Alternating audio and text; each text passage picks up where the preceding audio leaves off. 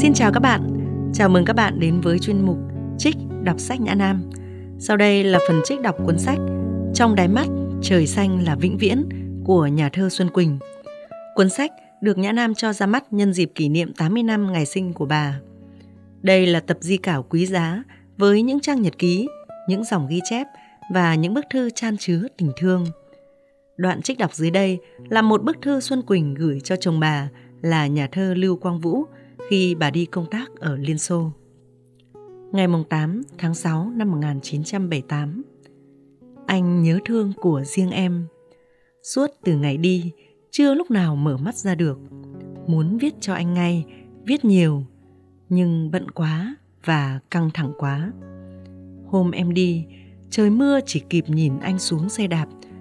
Em thương nhớ anh muốn khóc, Nhưng đành phải cười nhạt Nhảy lên xe.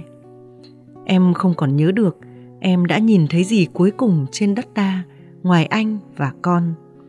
Khi máy bay lên, trời mù mịt không thể nhìn thấy ở dưới được. Khi bay tới gần Mạc Tư Khoa, nhìn xuống thì thấy như lúc mờ mờ sáng. Khi xuống ga rồi mới biết lúc đó đang 11 giờ 30 đêm, giờ Mạc Tư Khoa. Đoàn em đi về một khách sạn rất thường. Em tìm không có một tờ giấy để viết thư cho anh đành tắm rửa xong thì đi nằm. Nhưng không sao nhắm mắt được. Em nhớ thương con, nhớ thương anh quá. Giá như lúc này, họ chỉ cho là liên xô đấy, rồi lại lên máy bay quay về thì sung sướng quá. Ở bên ta lúc ấy, chắc đã sáng rồi, con đang sắp đi nhà trẻ. Tối hôm trước, chắc mí khó ngủ, có sờ tai béo và thối của bố không? Ngày hôm sau em đi gặp sứ quán và ngay tối hôm đó lên tàu hỏa đi Leningrad. Không còn mở mắt được tí nào, định mua thuốc đánh răng mà không ra đến phố. Ở Leningrad hai ngày, em đi thăm cung điện của Hoàng hậu Catherine, thăm nhà thơ Pushkin, nơi Pushkin chết, nơi Pushkin đấu súng, bảo tàng Hermitage. Trong bảo tàng này có rất nhiều tranh quý của các họa sĩ cổ điển và hiện đại – không thể nào xem hết được trong hai tiếng đồng hồ, vừa xem vừa chạy như bay. Cuối cùng là vòng tranh của Laser. Ở đây, bà Ina cũng tỏ ra rất hiểu hội họa. Nhưng bà ấy chê bai tranh laser. Bà ấy bảo người ta đề cao tranh laser. Sở dĩ ông ấy là người cộng sản. Tranh Picasso thì nhiều, em không hiểu hết và tốc độ xem phải lướt quá nhanh. Đáng lẽ anh phải được đi xem mới phải giá như anh được xem thì chắc anh thích lắm. Cuộc đi này có ích với anh nhiều hơn đối với em. Em không làm sao chia sẻ được với anh. Em cảm thấy em đang ở một hành tinh khác. Em đang ở thiên đường, còn anh và các con đang ở địa ngục. Chính vì vậy mà em bồn chồn, đau đớn nhiều khi nghĩ về những người thân của mình đang ở những nơi thống khổ đó. Em đi khắp thành phố, thăm nơi Pushkin học thăm cung điện mùa hè và hệ thống phun nước của Pierre Đại Đế. Tất cả đều lộng lẫy, diệu kỳ, không thể nào tưởng tượng được là cách đây hai thế kỷ con người đã làm được những việc như vậy. Vua Pierre là một người rất hay đùa. Trên một số đường sỏi khách đi qua có thể dẫm vô tình lên những hòn đá nào đó. Thế là nước phun ướt hết. Vua làm chỗ ô che xung quanh một cái ghế nghỉ chân giữa vườn hoa. Khi khách ngồi vào ghế thì nước phun xung quanh ô như thác, không thể nào ra được. Không hiểu sao vua Pierre làm nhiều việc như thế mà vẫn có thời giờ để đùa. Hoặc là ai biết đùa mới làm được những công việc lớn. Cả thành phố Petersburg là một thành phố bảo tàng. Các tên phố, tên dòng sông, con đường thường lấy tên các nhà thơ, nhà bác học. Tranh và tượng thì vô vàn, nơi nào cũng có. Có nhiều quảng trường, trong đó có một quảng trường là nhà hát, các bảo tàng, bảo tàng cung điện mùa đông do Hoàng hậu Catherine mua tranh của các nước và lập thành, cung điện mùa hè do vua Pierre điều khiển về kiến trúc, chính tay nhà vua mang nhiều tranh ở Hà Lan về trang trí cung điện. Đứng trước nền văn hóa cao vời vợi của họ, mình cảm thấy mình như đứng trước biển, vô nghĩa và nhỏ nhặt. Em cảm thấy rằng nếu như ta là đơn bào thì họ đã là con người. Nếu như ta là con người, thì họ đã là siêu nhân. Nghệ thuật ở đây đúng là vĩnh cửu. Nó vượt qua thời gian và không gian. Nó mạnh mẽ vậy, nhưng nếu không có người giữ gìn bảo vệ nó, thì nó tan như nước khói. Vậy có lẽ người bảo vệ nghệ thuật còn quan trọng hơn chính nghệ thuật. Trước khi đi, anh đã chuẩn bị cho em một số kiến thức về liên xô.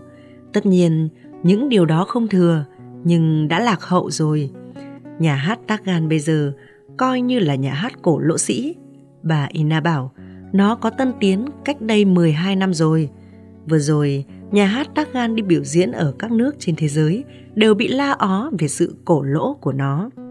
Về múa ba lê thì bên này có truyền thống hơn nhưng vẫn là cổ điển. Nói chung, họ quan niệm nhiều vấn đề đã khác. Khi về, em nói chuyện anh nghe. Về làm thơ thì vẫn chỉ có mấy người mình đã biết là làm hay hơn cả. Các nhà thơ khác cũng nhiều vô kể và khi giới thiệu thì ai họ cũng bảo nổi tiếng. Đêm 7 thì em lên tàu đi Riga, thành phố trên bờ biển của nước Cộng hòa Lettonia. Thành phố này cũng đẹp và cũng là một thiên đường. Bọn em đi tàu cùng với các nhà văn, nhà thơ Á Phi. Bọn này hình như ở trong nước họ, họ đều là người nổi tiếng cả. Nhưng riêng em, em thấy họ cũng bất tài thôi. Họ rất dễ cười.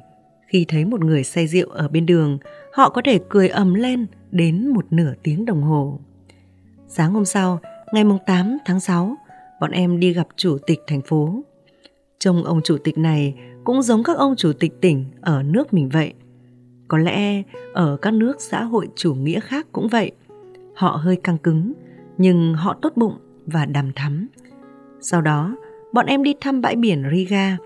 Có nhiều trẻ con bằng thằng mí trên bãi cát. Trông trẻ con mà nhớ thương con quá.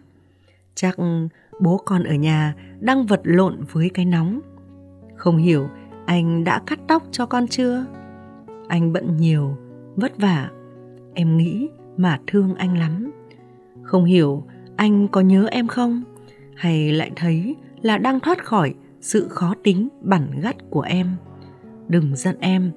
Em dù có những nhược điểm như vậy, nhưng chủ yếu là em bao giờ cũng thương yêu anh lắm. Cả đời em em chỉ muốn cố gắng sao cho anh đỡ nhọc nhằn lắm lúc em thấy em không xứng đáng với anh không phải về tình yêu mà về trí tuệ em cảm thấy em già rồi già về thể chất đã đành nhưng lại còn già về sự yên phận của người đàn bà, về những sự nhỏ nhen, tầm thường của đời sống. Em nhìn mặt em trong gương, em thấy em không xứng đáng với anh. Tất cả trong anh là cái gì đó đang vươn lên, đang nổi dậy. Tất cả trong anh là sự bắt đầu mà con đường của anh thì còn xa tít tắp. Con người anh như cây đàn vừa tiếp nhận những luồng gió của cuộc sống vừa trả lại cho cuộc sống biết bao nhiêu âm thanh. Em em cảm thấy em khô cằn và bất lực. Em buồn lắm. Em thành thật nói với anh điều đó. Em vẫn cảm thấy hết. Vậy cho nên, lúc nào em cũng thấy tình yêu của chúng ta mong manh. Em buồn lắm. Em không thể hình dung là nếu không có anh, em sẽ sống như thế nào. Em rất muốn em trẻ đẹp lại cho tuổi tác và hình thức của mình. Có thể anh không cần như thế, nhưng em cần như thế. Vì chắc chắn rằng em trẻ hơn và đẹp hơn, anh sẽ yêu em hơn. Anh đừng bảo là em nghĩ cho anh những điều tầm thường. Người ta nhiều khi tưởng mình đã vượt qua những điều tầm thường rồi, thế mà đôi khi vẫn quay lại, sự quay lại còn mạnh mẽ hơn lúc bắt đầu ở người đàn bà, đôi khi chỉ cần nhan sắc thôi. Nhan sắc là tài năng. Dẫu rằng có nghĩ về phía tinh thần thế nào đi nữa, thì người thông minh tài năng cũng cần có nhan sắc, tài năng mới vẹn toàn. Đôi khi em nghĩ quẩn là có khi em phải bỏ anh đi để em khỏi phải mang nỗi tủi nhục là không xứng với anh. Nhưng em không có can đảm. Em yêu anh và em đã nhập cuộc đời em vào cuộc đời anh bây giờ đối với em đó chỉ là một cuộc đời thôi cắt đi làm sao nổi Chiều ngày 8 tháng 6 bắt đầu đi họp. Hội nghị ít người thôi. Họ phát biểu không có gì là thông minh lắm. Tuy họ toàn là những người nổi tiếng của nước họ. Các nhà thơ, nhà văn đã có nhiều tác phẩm và có tiếng.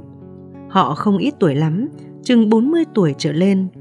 Những vấn đề nêu ra ở trong cuộc họp đều trúng những điều mình đã chuẩn bị. Em đã viết lại, nói đúng hơn là biên tập lại. Phần thứ nhất, em phát biểu về văn học truyền thống và văn học hiện đại. Phần sau, em nói về sứ mệnh của thơ. Chiều nay, anh Châu phát biểu trước. Bài của ảnh hay nhất trong buổi chiều nay. Theo như em nghe thấy thì cũng thường và đơn giản thôi. Nhưng ở đây họ hoan nghênh lắm vì bọn họ nói rất chán. Ngày 9 tháng 6 năm 1978, sáng nay đi thăm thành phố Riga, em mệt muốn chết vì suốt đêm qua không ngủ. Vì ở đây hầu như không có đêm. Chương trình làm việc thì căng thẳng, em không làm sao còn để ý đến thành phố nữa. Em chỉ còn ý thức rằng em đang ở một thành phố bên bờ biển mà không có anh ở bên em. Chiều nay em phát biểu, sau bài phát biểu, người ta hoan nghênh nhiệt liệt, họ súm lại cảm ơn em, người ta mua cam, mua cà phê cho em uống. Anh Châu cũng được ăn lây. Họ bảo họ không ngờ có một người phụ nữ lại nói ra những điều thông minh và sâu sắc đến thế. Riêng cái điều này, mình đã đo được sự tài năng và thông minh của nhiều người trên thế giới. Tất cả những lời khen ngợi và thán phục ấy thuộc về anh. Người ta quý trọng xứ sở của chúng ta hơn, người ta quý trọng em hơn là nhờ anh. Trong những lúc ấy, em luôn nghĩ như thế. Em càng thấy yêu và cảm phục anh. Nhưng anh đừng nghĩ rằng chỉ có lúc này em nghĩ thế thôi. Ngay cả những ngày sống bên anh, em cũng vẫn nghĩ như thế. Cái phần trí tuệ và thông minh anh bổ sung cho em làm cho em trở nên một con người toàn vẹn hơn. Nếu như không có anh, chắc chắn em sẽ sống như một người tàn tật. Em biết ơn anh và em vẫn hiểu rằng cái phần về tinh thần anh dành cho em ấy còn giá trị hơn những sự nhọc nhằn về thể chất em cố gắng chịu thay anh. Nói thế không phải là một sự trao đổi sòng phẳng, mong anh hiểu cho em. Ngày mùng 10 tháng 6, chiều nay, sau khi họp xong, một ông viết kịch giả ở Riga tên là Peterson đến đón đoàn Việt Nam đến nhà ông chơi. Em thấy căn phòng thật thích thú. Ông ở trên tầng 6, tự ông bảo người ta làm căn phòng theo ý của ông. Một căn phòng cổ với toàn các đồ lẩm cẩm ông siêu tập ở các nước. Trong sách của ông ấy, mình thấy mê quá. Sách chất xung quanh tường và cao đến tận trần nhà. Tất cả hơn 6.000 cuốn sách bằng một thư viện. Nhiều sách tiếng Pháp. Em trông thấy quyển Alexis Zorba. Nhìn những núi sách xung quanh, em ước ao một cuộc sống tinh thần biết bao nhiêu. Ông Peterson chở xe cho bọn em đi thăm thành phố Riga vào một nghĩa trang, có một khu vực chôn riêng dành cho các nhà văn, các nghệ sĩ. Tất cả các bia mộ đều màu đen. Trên mộ của nhà thơ Renit tạc một tượng rất đẹp và dưới tượng khắc một câu thơ của Renit. Tôi hóa thân đi về phía mặt trời. Ở Petersburg cũng vậy, dưới tấm bia kỷ niệm những người bị bọn Đức giết có khắc thơ của bà Olga Begot. Ở đây, khắp nơi trên đất Liên Xô, chỗ nào cũng là văn học nghệ thuật, một đất nước đầy những nhà thơ, nhà văn và nhà bác học. Ngày mùng 10 tháng 6, em đi thăm một nông trường và một nhà máy dệt. Họ đề nghị em phát biểu và đọc thơ. Em phát biểu ngắn, không chính trị lắm, họ rất thích. Em đâm ra như trưởng đoàn vì em điều khiển mọi việc và đi đến đâu thì em phải phát biểu. Đất vùng nông trường này, nông trường ở thành phố Latvi, trước kia rất nhiều người bị bọn Đức giết ở đây. Có một câu thơ của một nhà thơ Letny đã viết rằng đừng trồng hoa hồng lên đất đã đẫm máu. Sau đó, bọn em đi thăm một nghĩa trang của những người bị bọn Đức giết ở trại tập trung nơi đây. Hơn nửa triệu người đã chết. Cửa nghĩa trang xây hình một tấm gỗ khổng lồ chắn ngang, đè lên hai tảng đá đen. Trên tấm gỗ giả đó, đế bằng chữ Latin. Sau cái cửa này là đất kêu. Trên hai tấm đá đen có nhiều vạch nhỏ. Những vạch đó là đánh dấu những ngày trong trại tập trung của những người tù. Cái cửa này cũng là ranh giới của cái sống và cái chết. Phía trong nghĩa trang là những bức tượng thật xúc động.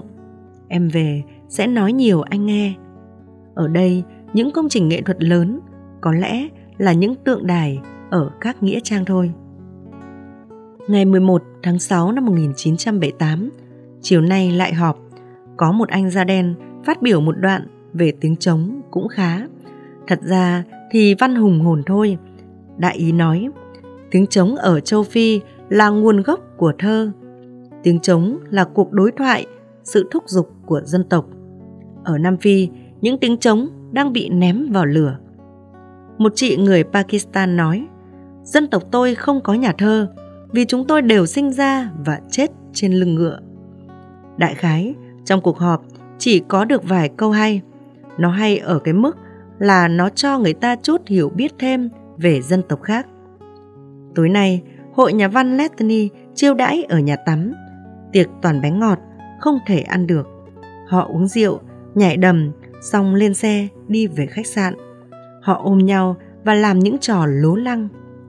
Em thấy ghê tởm các nhà văn quá đi mất. Ở đây không có ranh giới giữa con người với con vật. Em buồn lắm, muốn về với anh thôi. Ngày 12 tháng 6, đi tàu suốt đêm qua, sáng nay đã về mặc tư khoa.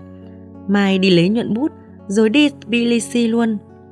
Không biết làm sao, có thể có lúc mua hàng. Chưa đi xem được kịch, múa ba lê, em mới chỉ có một buổi được nghe hòa nhạc ở nhà thờ thành phố Riga. Bây giờ em đang ở một khách sạn ở Mạc Tư Khoa. Em muốn về quá chừng. Em chả thiết cái gì sất, chỉ muốn về với anh và con thôi. Nhớ thương anh và con bao nhiêu. Em rất mệt và chóng mặt vì làm việc liên miên và đi tàu xe liên miên, không ăn, không ngủ được.